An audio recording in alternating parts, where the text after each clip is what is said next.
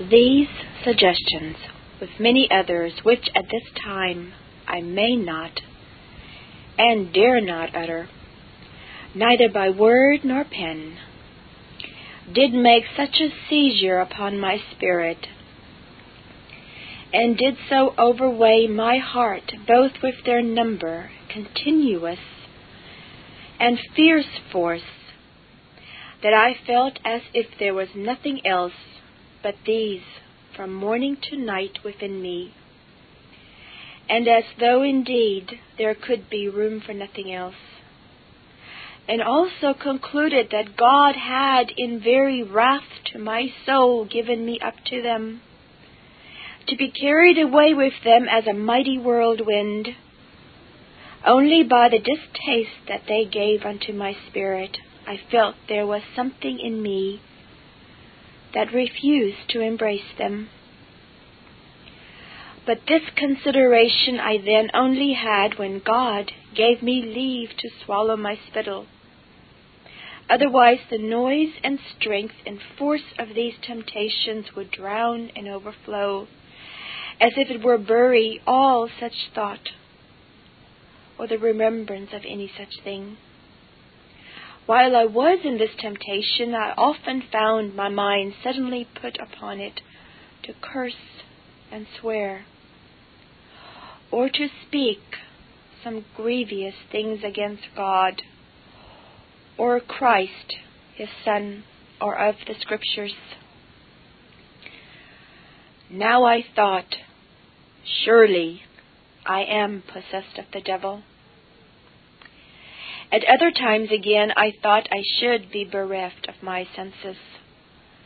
For instead of lauding and magnifying God, the Lord, with others, if I but heard him spoken of, presently some most horrible, blasphemous thought or other would bolt out of my heart against him, so that whether I did think that God was, or again did think there was no such thing, no love, no peace, nor gracious disposition could I feel within me. These things did sink me into very deep despair for I concluded that such things could not possibly be found among them that loved God.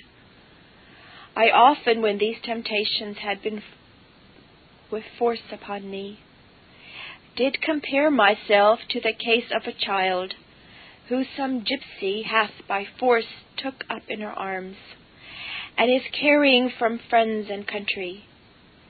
Kick sometimes I did, and also shriek and cry, but yet I was bound in the wings of the temptation, and the wind would carry me away. I thought also of Saul and of the evil spirit that did possess him, and did greatly fear that my condition was the same with his. 1 Samuel chapter 16 verse 14. In these days when I have heard others talk of what was the sin against the Holy Ghost, then would the tempter so provoke me to desire to sin that sin that I was as if I could not, must not, neither should be quiet until I had committed it. Now no sin would serve but that. If it were to be committed by the speaking of such a word, then I have been as if my mouth would have spoken that word, whether I would or no.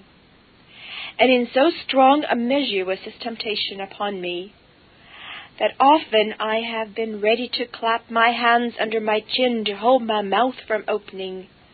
And to that end also I have had thoughts at other times to leap with my head downward into some muck hole or other, to keep my mouth from speaking. Now again, I beheld the condition of the dog and toad and counted the state of everything that God had made far better than this dreadful state of mine and my companions. Yea, gladly would I have been in the condition of a dog or horse, for I know they had no soul to perish under the everlasting weight of hell or sin, as mine was like to do. Nay, and though I saw this, felt this and was broken to pieces with it, yet that which added to my sorrow was that I could not find that with all my soul I did desire deliverance. That scripture did also tear and rend my soul in the midst of these distractions. The wicked are like the troubled sea, when it cannot rest, whose waters cast up mire and dirt. There is no peace, said my God, to the wicked. Isaiah 57, verses 20 and 21. And now my heart was at times exceeding hard. If I would have given a thousand pounds for a tear, I could not shed one, no, nor sometimes scarce desire to shed one. I was much dejected to think that this should be my lot. I saw some could mourn and lament their sin, and others, again, could rejoice and bless God for Christ, and others, again, could quietly talk of and with gladness remember the Word of God, while I only was in the storm or tempest. This much sunk me. I thought my condition was alone. I would therefore much bewail my hard hap. But get out of or get rid of these things I could not. While this temptation lasted, which was about a year, I could attend upon none of the ordinances of God, but with a sore and great affliction, yea, then I was most distressed with blasphemies. If I had been hearing the word, then uncleanness, blasphemies, and despairs would hold me a captive there. If I had been reading, then sometimes I had sudden thoughts to question all I read. Sometimes again my mind would be so strangely snatched away and possessed with other things that I have neither known, nor regarded, nor remembered so much as a sentence that but now I had read. In prayer also I was greatly troubled at this time. Sometimes I thought I felt Satan behind me pull my clothes. He would be also continually at me in time of prayer. To have done, break off, Make haste. You have prayed enough and stay no longer. Still drawing my mind away. Sometimes also he would cast in such wicked thoughts as these that I must pray to him or for him. I have had thoughts sometimes of that fall down, or if thou wilt fall down and worship me. Matthew 4, verse 9. Also, when, because I have had wandering thoughts in the time of this duty, I have labored to compose my mind and fix it upon God, then with great force has the tempter labored to distract me and confound me, and to turn away my mind by presenting to my heart in fancy the form of a bush, a bull, a besom, or the like, as if I should pray to these. To these he would also, at some times especially, so hold my mind, that I was as if I could think of nothing else, or pray to nothing else but to these, or such as they. Yet at times I would have some strong and heart affecting apprehension of God and the reality of the truth of His gospel. But oh, how would my heart at such times put forth itself with inexpressible groanings. My whole soul was in every word. I would cry with pangs after God that He would be merciful unto me. But then I would be daunted again with such conceits as these. I would think that God did mock at these my prayers, saying, and that in the audience of the holy angels, This poor simple wretch doth hanker after me, as if I had nothing to do with my mercy but to, to bestow it on such as he. Alas, poor soul, how art thou deceived! It is not for such as thee to have favor with the highest. Then hath the temper come upon me also with such discouragement as these. You are very hot for mercy, but I will cool you. This frame shall not last always. Many have been as hot as you for a time, but I have quenched their zeal. And with this, such and such who were fallen off would set before mine eyes then I would be afraid that I should do so too. But, thought I, I am glad this came into my mind. Well, I will watch and take what care I can. Though you do, said Satan, I shall be too hard for you. I will cool you insensibly by degrees, by little and little. What care I? said he though I be seven years in chilling thy heart, if I can do it at last. Continual rocking will lull a crying child asleep. I will ply it close, but I will have my end accomplished. Though you be burning hot at present, I can pull you from this fire. I shall have you cold before it be long. These things brought me into great straits.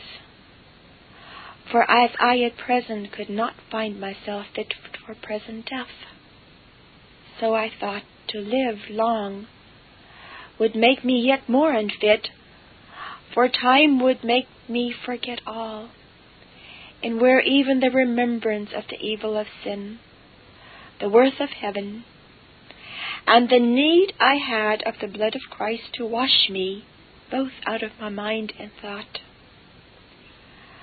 But I thank Christ Jesus, these things did not at present make me slack my crying, but rather did put me more upon it, like her who met with the adulterer, Deuteronomy 22, verse 27, in which days that was a good word to me, after I had suffered these things a while.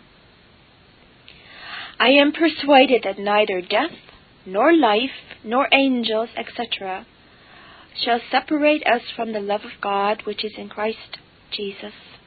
Romans 8:39. And now I hoped long life would not destroy me, nor make me miss of heaven. I had some supports in this temptation, though they were then all questioned by me that in Jeremiah chapter 3, verse 1, was something for me, and so was the consideration of the first four of that chapter, that though we have spoken and done as evil things as we could, yet we shall cry unto my God, my Father, Thou art the guide of my youth, and shall return unto him. I had also once a sweet glance from that in 2 Corinthians chapter 5 verse 21. For he hath made him to be sin for us, who knew no sin, that we might be made the righteousness of God in him. I remember that one day as I was sitting in a neighbor's house, and there very sad at the consideration of my many blasphemies. And I was saying in my mind, What ground have I to think that I, who have been so vile and abominable, should ever inherit eternal life? That word came suddenly upon me. What shall we say to these things? If God be for us, who can be against us? That also was a help unto me, Because I live, you shall live also. But these words were but hints, touches, and short visits. Though very sweet when present, only they lasted not. But like Peter's sheet, of a sudden were caught up from me to heaven again. Romans 8:13, John 14:19, Acts 10:16. But afterwards the Lord did more fully and graciously discover himself unto me, and indeed did quite not only deliver me from the guilt that by these things was laid upon my conscience, but also from the very filth thereof.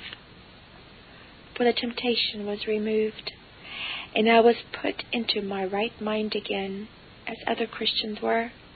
I remember that one day as I was traveling into the country and musing on the wickedness and blasphemy of my heart, and considering the enmity that was in me to God, that scripture came into my mind.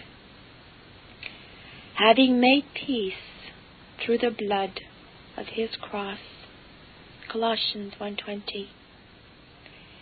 By which I was made to see both again and again that God and my souls were friends by his blood. Yea, I saw that the justice of God and my sinful soul could embrace and kiss each other through his blood. That was a good day to me. I hope I shall never forget it. Another time, as I sat by the fire in my house, and was musing on my wretchedness. The Lord made that also a precious word unto me. For as much then as the children are partakers of flesh and blood, he also himself likewise took part of the same, that through death he might destroy him that had the power of death, that is, the devil and deliver them who, through fear of death, were all their lifetime subject to bondage. Hebrews 2:14 and 15. I thought that the glory of these words was then so weighty upon me that I was both once and twice ready to swoon as I sat, yet not with grief and trouble, but with solid joy and peace. Chapter 6 At this time also I sat under the ministry of holy Mr. Gifford, whose doctrine, by God's grace, was much for my stability. This man made it much his business to deliver the people of God from all those hard and unsound tests that by nature we are prone to. He would bid us take special heed that we took not upon any truth upon trust, as from this or that, or any other man or men, but cry mightily to God that He would convince us of the reality thereof, and establish us therein by His own Spirit in the Holy Word. For, said He, if you do otherwise when temptation comes, if strongly upon you, you not having received the word with evidence from heaven, will find you want that help and strength now to resist that once you thought you had. This was as seasonable to my soul as the former and latter rain in their season. For I had found that by sad experience the truth of these his words. For I had felt that no man can say, especially when tempted by the devil, that Jesus Christ is Lord, but by the Holy Ghost. Wherefore I found my soul through grace very apt to drink in this doctrine, and to incline to pray to God that, in nothing that pertained to God's glory in my own eternal happiness, would he suffer me to be without the confirmation thereof from heaven. For now I saw clearly that there was an exceeding difference between the notion of the flesh and blood and the revelation of God in heaven. Also, a great difference between that faith that is feigned and according to man's wisdom, and that which comes by a man's being born thereto of God. Matthew 16:17, 1 John 5:1. But oh, how my soul was now led from truth to truth by God, even from the birth and cradle of the Son of God to his ascension and second coming from heaven to judge the world. Truly I then found upon this account the great God was very good unto me. For to my remembrance there was not anything that I then cried unto God to make known and reveal unto me but he was pleased to do it for me. I mean, not one part of the gospel of the Lord that I was orderly let into it.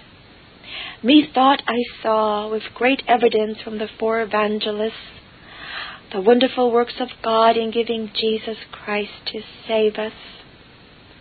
From his conception and birth, even to his second coming to judgment.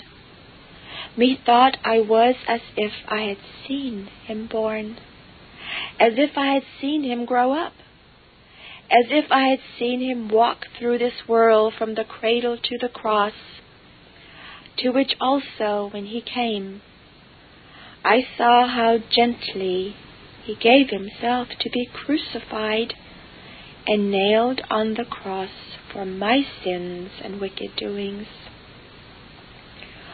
Also, as I was musing on this, his progress, that passage dropped my spirit. He was ordained for the slaughter. 1 Peter 1, verses 11 20. When I have considered also the truth of his resurrection, and have remembered that word, Touch me not, Mary, etc. I have seen as if he leaped out of the grave's mouth for joy that he was risen again and had got the conquest over our dreadful foes. John 20:17. I have also in the spirit seen him a man on the right hand of God the Father for me. I have seen the manner of his coming from heaven to judge the world with glory and have been confirmed in these things by these scriptures. Acts 1 9, 756, 1042, Hebrews 7:24, Revelations 1:18, 1 Thessalonians 4:17 and 18. Once I was troubled to know whether the Lord Jesus was man as well as God and God as well as man. And truly in those days, let man say what they would, unless I had it with evidence from heaven, all was nothing to me. I counted myself not set down in any truth of God. Well, I was much troubled about this point, and could not tell how to be resolved. At last, that in Revelations chapter 5, verse 6 came into my mind. And I beheld, and lo, in the midst of the throne and of the four beasts, and in the midst of the elders, stood a lamb. In the midst of the throne, thought I, there is the Godhead. In the midst of the elders, there is manhood. Oh, methought this did glister. It was a goodly touch, and gave me sweet satisfaction. That other scripture also did help me much in this. Unto us a child is born, unto us a son is given, and the government shall be upon his shoulder, and his name shall be called Wonderful, Counselor, the Mighty God, the everlasting Father, the Prince of Peace. Isaiah 9 6. Also, besides these teaching of God in His Word, the Lord made use of two things to confirm me in this truth. The one was the errors of the fanatics, and the other was the guilt of sin. For as the fanatics did oppose the truth, so God did more confirm me in it by leading me into the Scripture that did wonderfully maintain it. The errors they maintained were 1. That the Holy Scriptures were not the Word of God. 2. That every man in the world had the Spirit of Christ, grace, faith, etc. 3. That Christ Jesus, as crucified and dying 1600 years ago, did not satisfy divine justice for the sins of the people. 4. That Christ's flesh and blood were within the saints. 5. That the bodies of the good and bad that are buried in the churchyard shall not rise again. 6. That the resurrection is past with good men already. 7. That that man, Jesus, was crucified between two thieves on Mount Calvary in the land of Canaan by Judea was not ascended above the starry heaven. 8. That he should not, even the same Jesus that died by the hands of the Jews, come again at the last day, and as man judge all nations, etc. Many more vile and abominable things were in those days fomented by them by which I was driven to a more nearer search of the Scriptures, and was, through their light and testimony, not only enlightened, but greatly confirmed and comforted in the truth.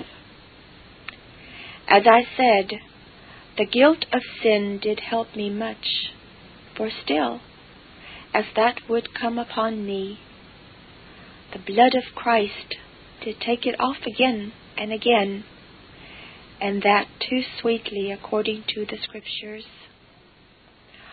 O oh, friends, cry to God to reveal Jesus Christ unto you.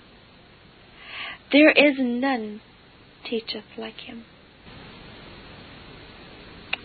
It would be too long here to stay to tell you in particular how God did confirm me in all things of Christ, and how He did that he might do so lead me into his words, yea, and also how he did open them unto me, and make them shine before me, and cause them to dwell with me, talk with me, and comfort me over and over, both of his being and the being of his Son and Spirit and Word and Gospel. Only this, as I said before, I will say unto you again that in general he was pleased to take this course with me.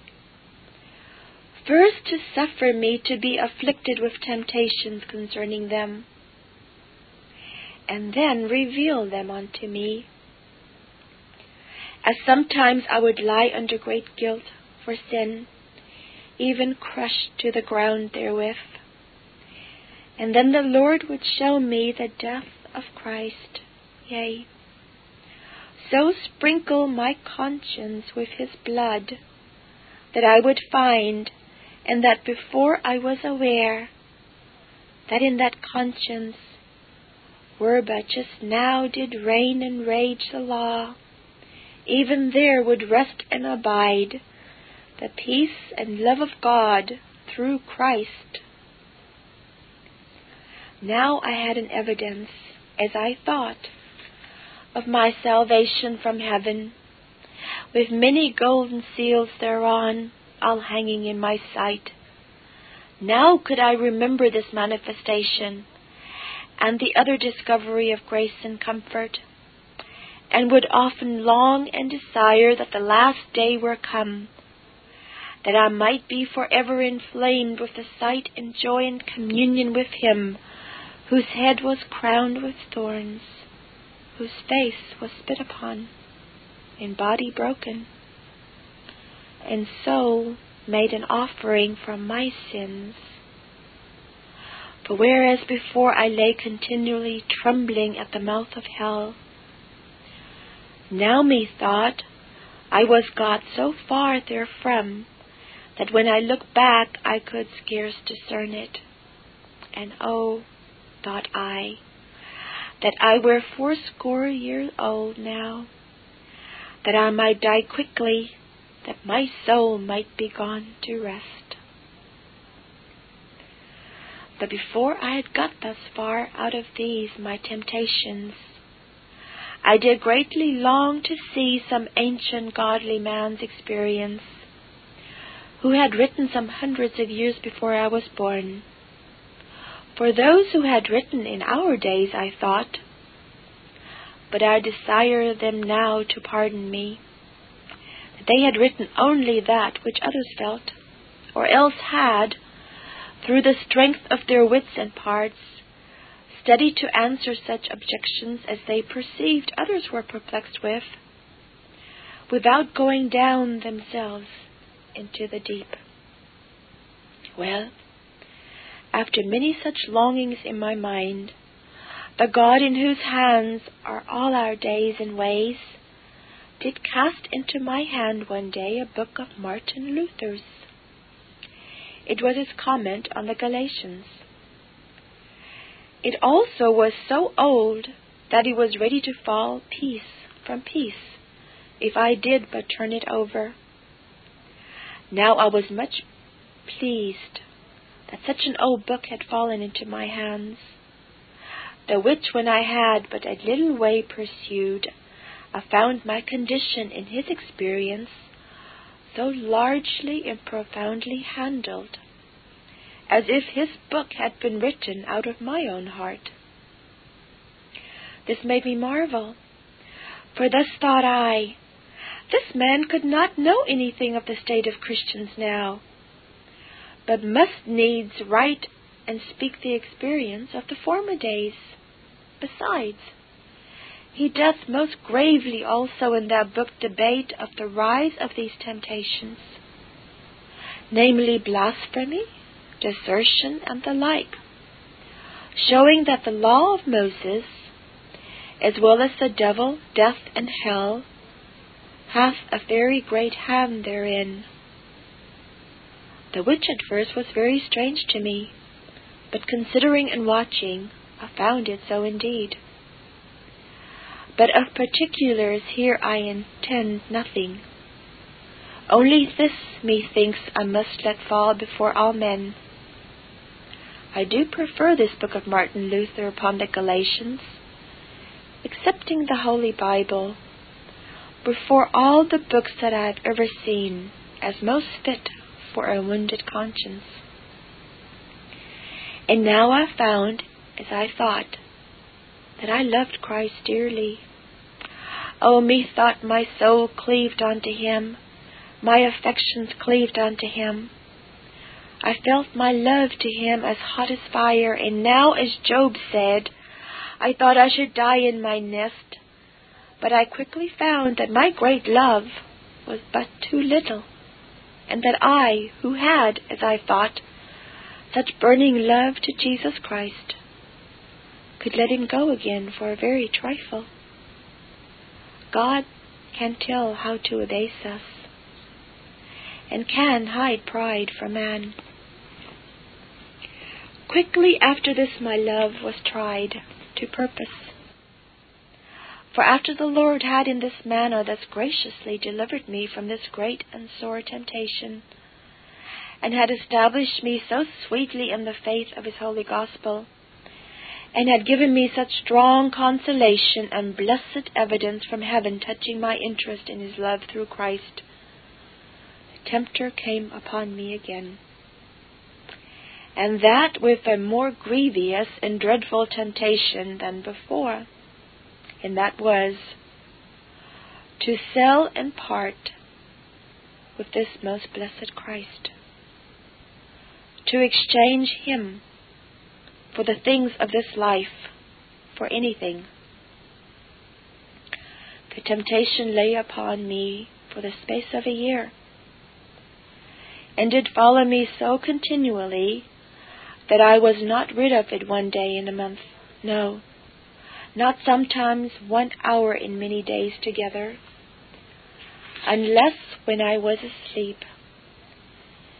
And though in my judgment I was persuaded that those who were once effectually in Christ, as I hoped through His grace I had seen myself, could never lose Him forever. For the land shall not be sold forever, for the land is mine, said God. Leviticus 25:23. Yet it was a continual vexation to me to think that I should have so much as one thought within me against the Christ a Jesus who had done for me as he had done. And yet, then I had almost none others but such blasphemous ones. It was neither my dislike of the thought, nor yet any desire and endeavor to resist it, that in the least did shake or abate the continuation or force and strength thereof for it did always, in almost whatever I thought, intermix itself therewith in such sort that I could neither eat my food, stoop for a pin, chop a stick, or cast mine eyes to look on this or that, but still the temptation would come. Sell Christ for this, or sell Christ for that. Sell him, sell him, Sometimes it would run in my thoughts, not so little as a hundred times together. Sell him, sell him, sell him. Against which I may say, for whole hours together I have been forced to stand as continually leaning and forcing my spirit against it.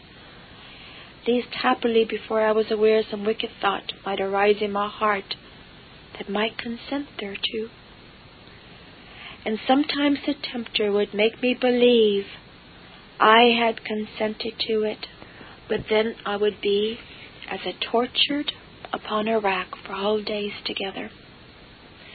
This temptation did put me to such fears lest I should at sometimes, I say, consent thereto and be overcome therewith, that by the very force of my mind in laboring to gainsay and resist this wickedness, my very body would be put into action or motion by way of pushing or thrusting my own hands or elbows, still answering as fast as the destroyer said, Selim, I will not, I will not, I will not, no, not for a thousand, thousands, thousands of worlds. Thus reckoning, lest I should in the midst of these assaults set too low a value on him even until I scarce well knew where I was or how to be composed again. At these seasons he would not let me eat my food in quiet, but forsooth, when I was set at the table at my meat, I must go hence to pray, I must leave my food now, and just now, so counterfeit holy would this devil be. When I was thus tempted, I would say in myself, Now I am at meat let me make an end. No, said he, you must do it now, or you will displease God and despise Christ. Wherefore I was much afflicted with these things, and because of the sinfulness of my nature. If imagining that these were impulses from God, I should deny to do it, would it not be as if I denied God, and then should I not be as guilty? Because I did obey a temptation of the devil? as if I had broken the law of God indeed. But to be brief, one morning as I lay in my bed, I was, as at other times, most fiercely assaulted with this temptation to sell and part with Christ, the wicked suggestion still running in my mind.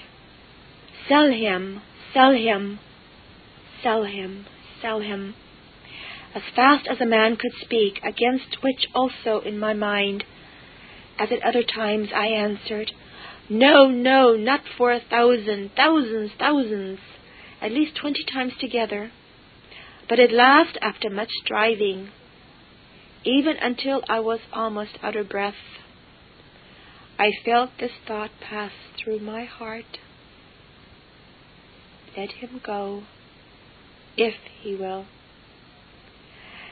And I thought also that I felt my heart freely consent thereto. Oh, the diligence of Satan! Oh, the desperateness of man's heart!